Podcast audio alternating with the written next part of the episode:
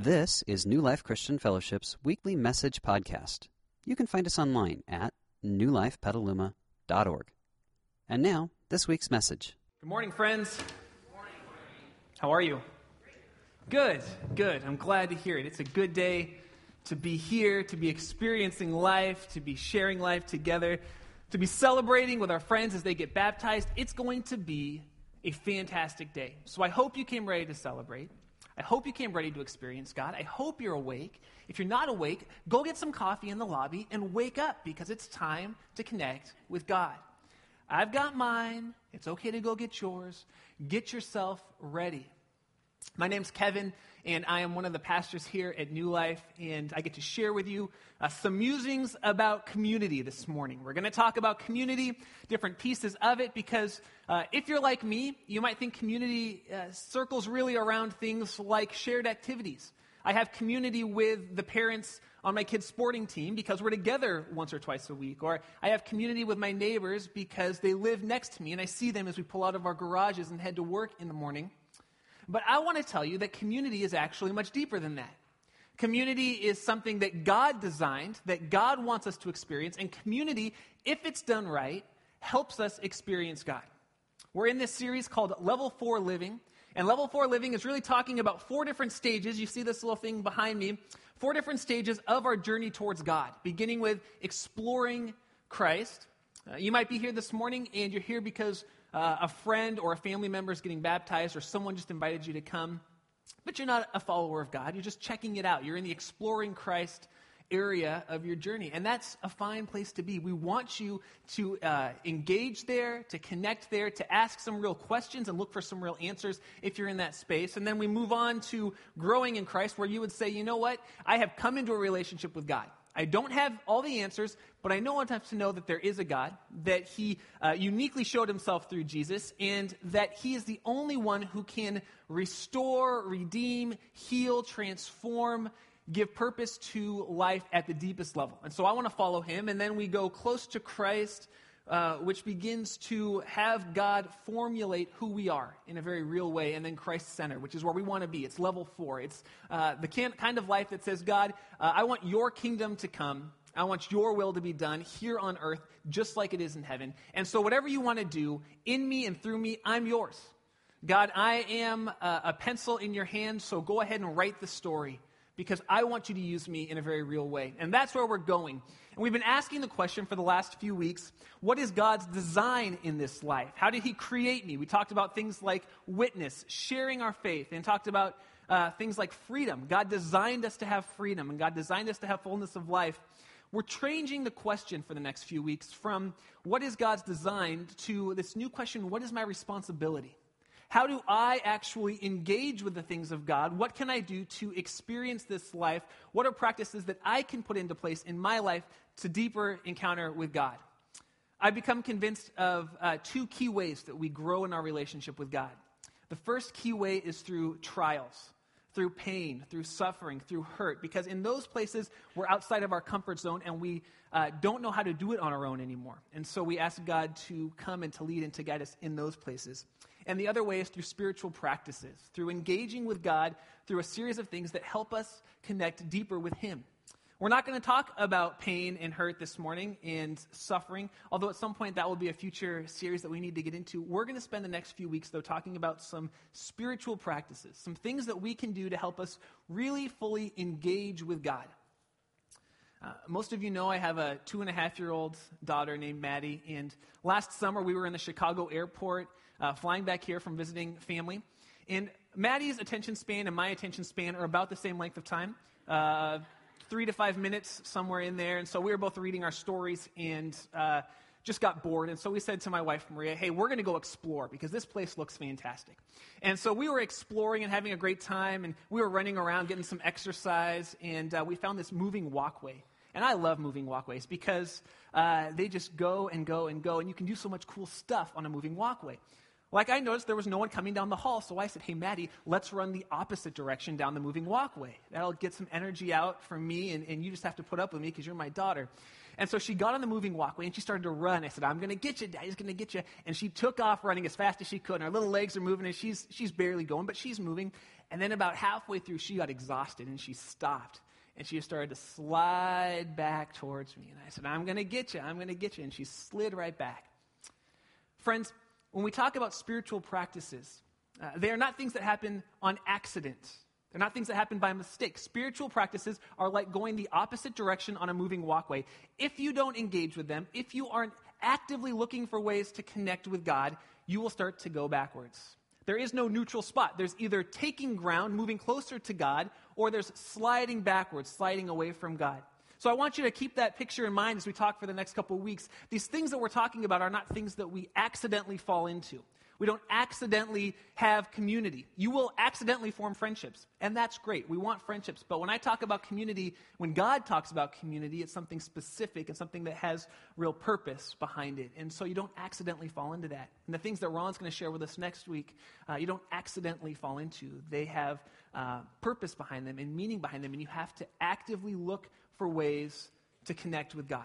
So you don't go backwards on the moving walkway because I'm there and I'm going to get you if you get to the end. So make sure you're walking towards God. Let me pray for us, and then we're just going to dive into this idea of community. Lord, would you speak clearly and powerfully this morning through me? Uh, would you speak to our hearts through the worship? Would you speak to our passions and our desires uh, through all that we do? As we see our friends get baptized this morning, would you remind us of the time when you first encountered us, when you drew us to yourself, and when we took that step to be baptized and confess all that you were doing in our lives to this community? Lord, would we celebrate with our friends? Would this be a moment that marks uh, their life here on earth as a turning point of transformation where they took this step with you and for you? Lord, we are so excited for all that you're doing. Would you open us up? Would you help me to get out of your way so that you can speak to us this morning? Amen. Amen. Our country was founded on the Declaration of the Declaration of shout it out. That's good. Seventh grade history. You know this, people. We're a young, hip community. We know how we were founded. The Declaration of Independence. Uh, and, and for generations, uh, we have known that independence is our key. It's our right. It's our prerogative. Uh, I am, I believe, 16th generation U.S. born. Uh, so, short of Native Americans, my family came over on the Mayflower. They've just been around for a long time. Uh, the Finkbeiners snuck in somewhere around from Germany, but we don't talk about them. This is like the, the true, you know, came in the beginning kind of people. So, independence has always been part of, of my culture. I was always told that it was a gift and was my right something that I deserve. I deserve independence. And you've been told that. You deserve to be independent. And independence is good. Uh, independence gives us individuality and uniqueness and nonconformity. There are some great things to independence. But if we're not careful, independence can hinder us from what God wants to do in the context of community. Uh, because God did not design us ultimately to be independent people. Uh, many of us were raised to believe that independence was our ultimate goal, but the truth is, God has a different goal, a different plan for us. Uh, by the way, uh, in your program, there are some notes, some teaching notes. If you want to follow along, I think they'd be really helpful. Uh, I wrote them, that's why I think they'd be really helpful. So uh, pull them out. You're going to want to take it home with you. I think you're going to want to look at some, some key things because there's a lot going on in there. I thought that I was actually getting pretty good about this independent thing, this independent spirit inside of me, this desire, this need, this right to have my own whatever, my own space, my own time, uh, my own job, my own whatever. Uh, and then I realized last weekend when our new neighbor moved in that I am not as free from the desire for independence as I thought I was. Uh, we live in a condo, and so we have shared walls on both sides, and we have great neighbors we had really great neighbors. We still have great neighbors. They're just different kind of great. Uh, our old great neighbors were never there. Uh, they're two single women on either side, and they aren't just, they're not there a whole lot. And when they are there, they're not talking a whole lot because they live alone, and so they're quiet. Our new great neighbor is a single mom with a 10 year old daughter who listens to Alanis Morissette just bumping all the time and like really good music. But they're loud. And, a 10 year old doesn't walk quietly. A 10 year old runs up the stairs and runs down the stairs and is really loud. And I didn't think it was bothering me until Maddie took a nap. She naps about 11 o'clock. And uh, it was last Friday. I'm having some time with the Lord. Maddie's napping. And all of a sudden I hear boom, boom, boom, boom, boom, boom, boom, boom up the stairs. And then, Mom, Mom, Mom. She's yelling. Mom's talking back. It's this whole big thing. And I felt this, this thing inside of me just tense up. Do you ever have that? And you're just like, oh, please be quiet. My kid's sleeping. Don't you know it's 11 o'clock? Oh, I think it was a Saturday. 11 o'clock on a Saturday morning, that's a time when we have to be silent? Don't, don't you know that? Right? Quiet hours are between the hours of 11 and 1 when my two year old is sleeping. And so everyone in our community needs to be silent. No bouncing the basketball outside, no talking, no dancing, no Alanis Morissette. Independence is ingrained in us. Uh, we think we have the right to, to have whatever we want, whenever we want it, however we want it. Uh, we tell our kids, my goal for you is that you would be a healthy member of society, uh, that you would have some level of intelligence, and that when you hit 18, you would move out of my house and go do your own thing, right? Isn't that what we, we want our kids to do? That they would just get out at some point. Uh, if they stay until they're married, some of us think this is heaven, others think it's hell. Like, no, get out now right? I sent you to college. I got myself into debt to get you to college so that you would stay away. Don't come back and take more. You need to go. The thing is, God actually calls us to community that moves from independence to interdependence. We were raised to believe that independence was the key, but God calls us to a community that moves to interdependence.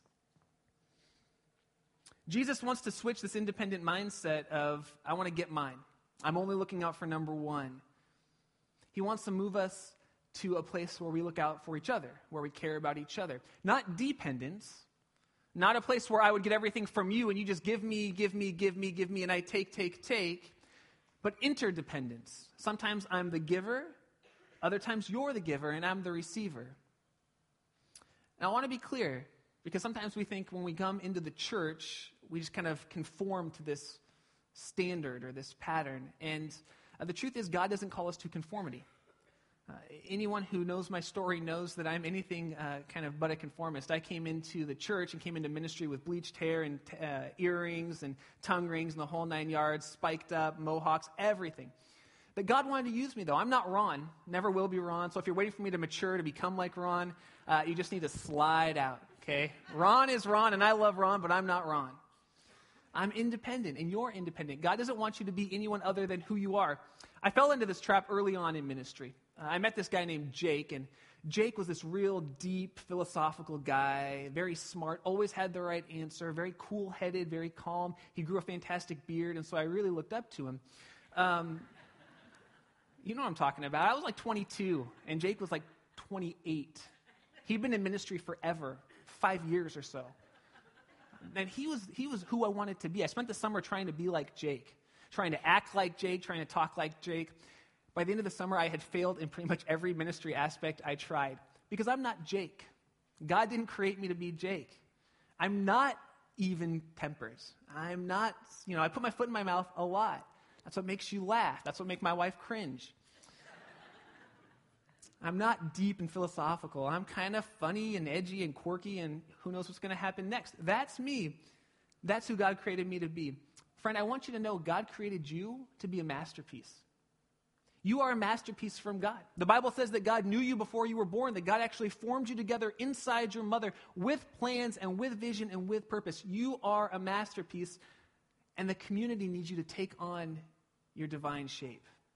This community needs you to be unique. It needs you to own who you are for us to be who God calls us to be. In 1 Corinthians chapter 12, Paul's talking to this community of people, and he says to them, uh, Each of you has been given a spiritual gift.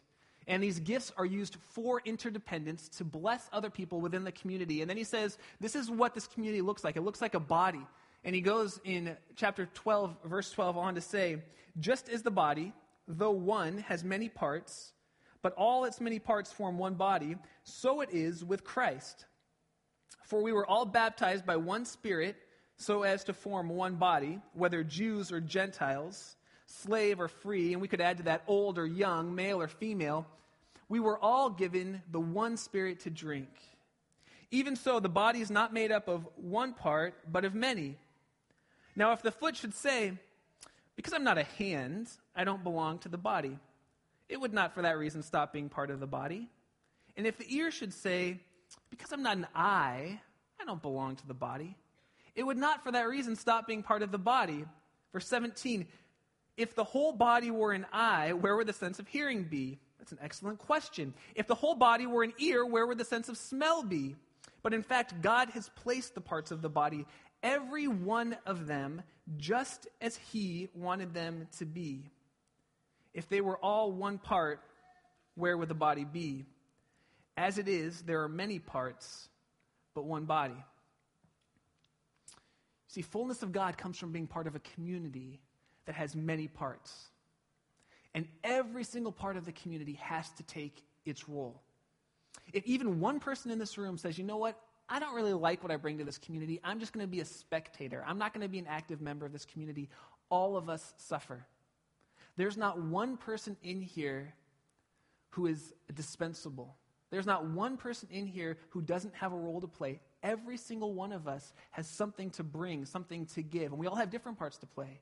Some of you are hands, some of you are feet, some of us are small intestines. We all have parts to play. According to God, each of us brings something vital to the community. So the question is what do you bring? What do you bring to this community? Your answer may be I know what I bring to the community, and I'm doing something with it. Your answer might be I don't know what I bring to this community, but I want to figure it out. But I can guarantee you, your answer is not I don't have anything to bring to this community. God says you do have something to bring. God says you do have something to offer. God says we cannot be the people God wants us to be unless you take on your divine role to bring your part into this community. Uh, if you don't know what God wants you to bring, if you don't know what your place is, what your role is, you can figure it out. We have ways to help you figure it out. I'm part of a life group right now that is talking about my unique purpose in life. How has God shaped me? What are my spiritual gifts? What are my passions? What are my experiences? How does that all play together to help me figure out how I can live and work and serve in God's body? How I can love people, how I can uh, be all that God created me to be in the context of this group. If you don't know what God has for you, look for that group to come in the summer. We're going to have it again. I think we titled it something like Finding My Unique Purpose in Life. And join it and start asking questions. What do I bring to this group? What do I bring to this community? Because you cannot sit on the sidelines. You hurt the body if you sit on the sidelines. If you're a big toe and we cut you off because you're not serving, that's going to hurt us. If you're a hangnail, as small as a hangnail is, if you pull that hangnail out, man, that hurts. We cannot be who God wants us to be unless you own who God created you to be. And there are three circles of community that I want to talk about for the rest of the morning. Uh, because these three circles actually form the way that God created us to experience life and experience community. And so I want to talk about those. Paul starts by saying we're this big body of Christ, and then the body of Christ plays out in different ways. And the three ways the body of Christ plays out, according to God, is in these three circles. And, and to the extent that we engage in all of them together, we enable God to move. Now, if we engage in one of them, it's better than none. If we engage in two, it's better than one. But really, God designed us to experience community in all three of these circles. And we're going to look at that a little bit later. It allows God to speak, it allows God to engage with us. But I want to warn you up front. We're going to start big picture and we're going to get small. And the smaller we get, the more you have to invite other people into your life. The more you have to ask people to speak into your life. The more uh, increased chance you have of interdependence. So I just want to warn you up front. That's the way God designed you. The payoffs are great, but there is a risk, there is a, a challenge for you in that. So the first circle is the public circle. And generally, this takes place on Sunday morning in the worship service, in the worship experience. Usually, Sunday mornings are the entry point into the church. Generally, you don't uh, join a church by joining a small group for the first time, although people do that sometimes. Generally, Sunday morning is the entry point into the church. It's the public circle where people say, you know what, I'm going to come, I'm going to check this out. And there are great benefits to the public circle. In the public circle, we worship God with hundreds of other believers. Now, by the way, I filled in a lot of your blanks in here because I didn't want you to be writing notes like crazy, uh, but I wanted you to have them. So uh, we worship God with other believers. And there's something powerful in that. It's great to worship on my own. I love rocking out to, to songs in my car and singing and just going for it. I do. Keep the eyes open. It's just a good thing to do when you're driving in your car. But go ahead, worship God in your car. But there's something different when we're all together. I remember my first encounter into a huge worship service was at this conference called Urbana 03, and it was 25,000 college students all together to experience what God wants us to do in life and, and in mission and what's our purpose. And so we got in there the first night. We're all sitting down in this auditorium. Uh, I think it was a big basketball arena. And the worship leader said, Everybody stand up and worship. And we all stood up at the same time, and the seats all flipped up behind us. They all clicked. And it was like thunder when we all stood up. And something about that, I almost started crying right there. Now, I'm a crier, so I almost cry a lot of times. But there's something about 25,000 people all standing together to worship God that, oh, it just grabbed me. I wish you could see what I get to see. All of us here together each week, experiencing God, worshiping God. Every once in a while. That's why, actually, that's why we turned our chairs this way. When we worship a little bit later, I want you to look at each other. Don't, don't like lurk on anybody, don't creep anybody out. But just glance at them. Because there's something powerful about seeing each other when we worship about worshiping together, it draws us to a deeper place of intimacy with God. So we do that in the public circle. Another thing we get to do in the public circle is we encounter God through scripture teaching. That's what we're doing right now. We look at things like 1 Corinthians 12 and we try to break it apart. We look at scripture and ask God, God, what are you speaking to us as a community? We get on the same page. The powerful thing about that is that 300 of us are hearing the same thing at one time and we're going to live it together. And we have synergy and movement as we all walk out together. Another great gift of this public circle of community is that we get to experience the new life of Christ and celebrate it through communion each week. I don't know if you've been in churches where we don't celebrate communion each week, uh, but if you have, you probably came here and thought, there's something really special about this. Uh, maybe if you've been in this type of community a long time where you do communion each week, it's become routine to you. I want to encourage you don't let it become routine. Celebrating the new life that Christ has given us through communion is this amazing experience that we get to have together. One of the fourth great gifts, in my opinion, is the gift that we get to practice generosity towards God through giving every Sunday.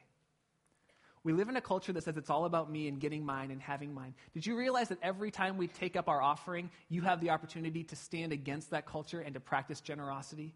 And that flows into every area of your life. If you're generous with your money, you will be generous with your time. You will be generous with your resources. You will be generous with your kids and your words. And it's this great opportunity it's a challenge to us sometimes, but it's a great opportunity that we have in this public worship circle. And then the fifth gift that we get is that we get to serve together. We get to share our unique gifts. And uh, this is a great entry point for a lot of us, just to try serving the community. Uh, again, this isn't the only place to serve. We're going to talk about another great place to serve in a minute, but the church on Sunday morning gives you great opportunities to serve. Everything from behind the scenes to up on stage and everything in between.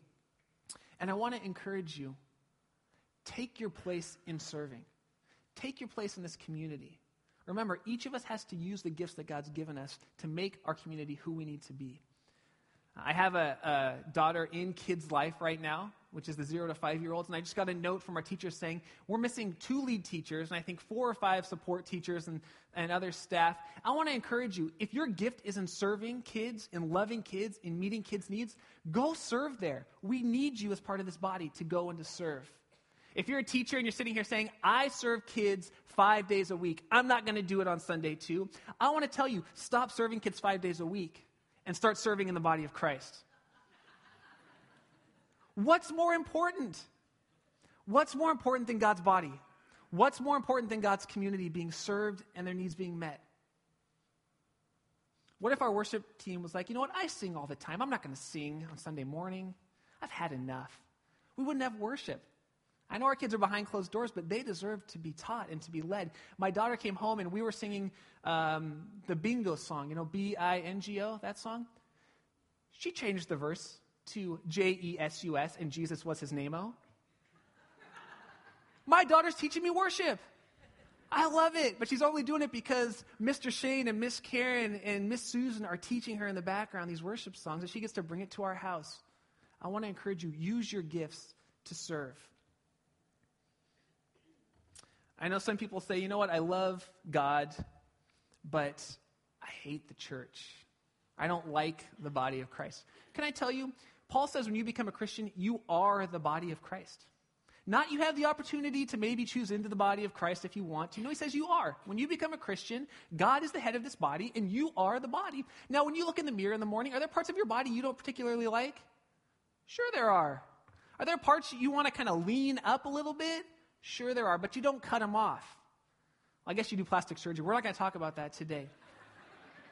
If you don't like the way your thumbnail looks, you don't just slice it off, you trim it right? In the body of Christ, we don't choose out when things aren't perfect. I can tell you, we are not a perfect community at New Life. We never will be because we're imperfect people trying to serve and love a perfect God. But it doesn't mean we choose out, it means we step in. We work with the body. We work in the body. We try to become all that God wants us to be. You cannot love God and hate the church. It doesn't work that way because you are the church. So the public circle is the first one. The second circle is the social circle. The social circle generally takes place through life groups. It's the space where we begin to form Christian relationships. Uh, on Sunday mornings, we have the shared experience. We come, we worship, we celebrate communion, we give. We have maybe two minutes to say hi to somebody, but we don't really get to know them. We walk up, we say, "Hey, how you doing? Can you believe those stinky Packers won the Super Bowl? I can't." And then you're back to worship. Right? That's not where relationships are formed. Relationships begin in life groups. Relationships begin as we begin to engage with people in a more intimate setting. Five people, 10 people, 20 people. That's where relationships start. Another great gift of the social circle is that we begin to dialogue about the things of God. We don't generally have discussions in sermons. Did you notice that? It's not a, a stand up and let's go back and forth on it. Now, I love a little amen from time to time. I want to hear, uh huh, okay, preach it, give it to me. It's like fuel for my soul. Seriously, we could use a little more amen in this church. We could get it going. Amen. Amen. amen. That's right. Preach it. If something hits you and you're like, I don't know about that, say, oh man, I don't know. That hurts. But preach it, brother. I'm down with that. But you don't generally stand up and have a dialogue with me. If you stood up right now and started talking to me, we all think you were kind of weird. Because we all know that's not the place for this.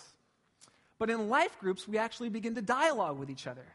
We begin to study scripture. We look at things together. We talk back and forth. And as we dialogue, we begin to understand more. So, life groups in this public circle are this great gift because we dialogue about the things of God. In this, in this social circle and life groups, we tangibly meet the needs of other people. If you don't know the needs of other people, you can't meet the needs of other people. And you can't know their needs unless you know them. So, get into life groups, begin to know people, and we have this beginning of interdependence. I meet your needs, you meet my needs. We work together to figure this thing out.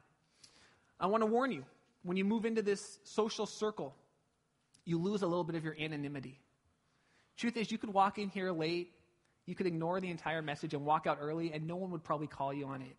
But once you join a life group, people get to know you. They want to talk to you. They want to share life with you. If you miss church for a few weeks, they're going to say, Where were you? I missed you. I want to see you.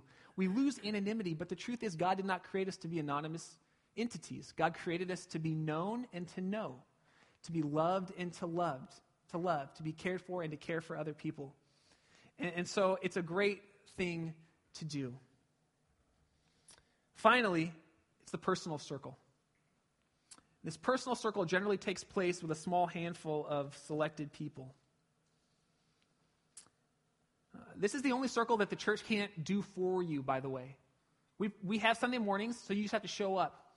We have life groups, you just need to sign up. This circle actually takes a lot of work on your part. You have to seek it out. You have to select people. We can't say, hey, why don't you just sign up and we'll put you in groups of intimate gatherings with people that you don't know. Awkward. We don't do that. That would be really bad. But in this circle, you're completely open in every area of your life. That's a great gift of this circle. In this circle, we, we seek input from other people on decision making. This circle is a circle that really forms our major choices. We ask people, we call them up, Will you speak into my life? I have this thing going on. Would you share with me? You know everything about me. I'm transparent. Now, would you come and would you speak? In this circle, we invite accountability. This circle is the hardest for most of us, including myself, because there's fear associated with this circle. What if they get to know me and they don't like me? What if I get to know them and I don't like them? What if they say something about my life that's true, but it really hurts? right? There's fear around this, but God didn't call us to live in fear. He called us to live in love, and we learned a few weeks ago that perfect love casts out fear. I think this, this circle has the potential to be the least used circle in the church. Again, I'm not talking about having a best friend, a good buddy. I'm talking about having people who are intimately connected to you, who are helping you walk towards Jesus, who speak about the things of God into your life. I've become convinced that we hear from God in three key ways. We hear from God through scripture study. Jesus speaks to us through his word. We hear from God through prayer. As the Spirit of God nudges us and speaks to us and leads us, and we hear from God through other people. If we aren't listening to other people in the personal circle, we're missing a third of what God wants to do to speak to us. There's a great picture of this type of relationship in the book of Ezekiel. And I just love this story because it's one of the things that I love to do as a pastor and as a friend. I love to have this type of relationship. Look what it says The word of the Lord came to me Son of man, speak to your people and say to them, when I bring the sword against the land, and the people of the land choose one of their men to make him their watchman, and that man sees the sword coming against the land and blows the trumpet to warn the people, then if anyone hears the trumpet but does not heed the warning, and the sword comes to take their life, their blood will be on their own head. Since they heard the sound of the trumpet but did not heed the warning, their blood will be on their own head.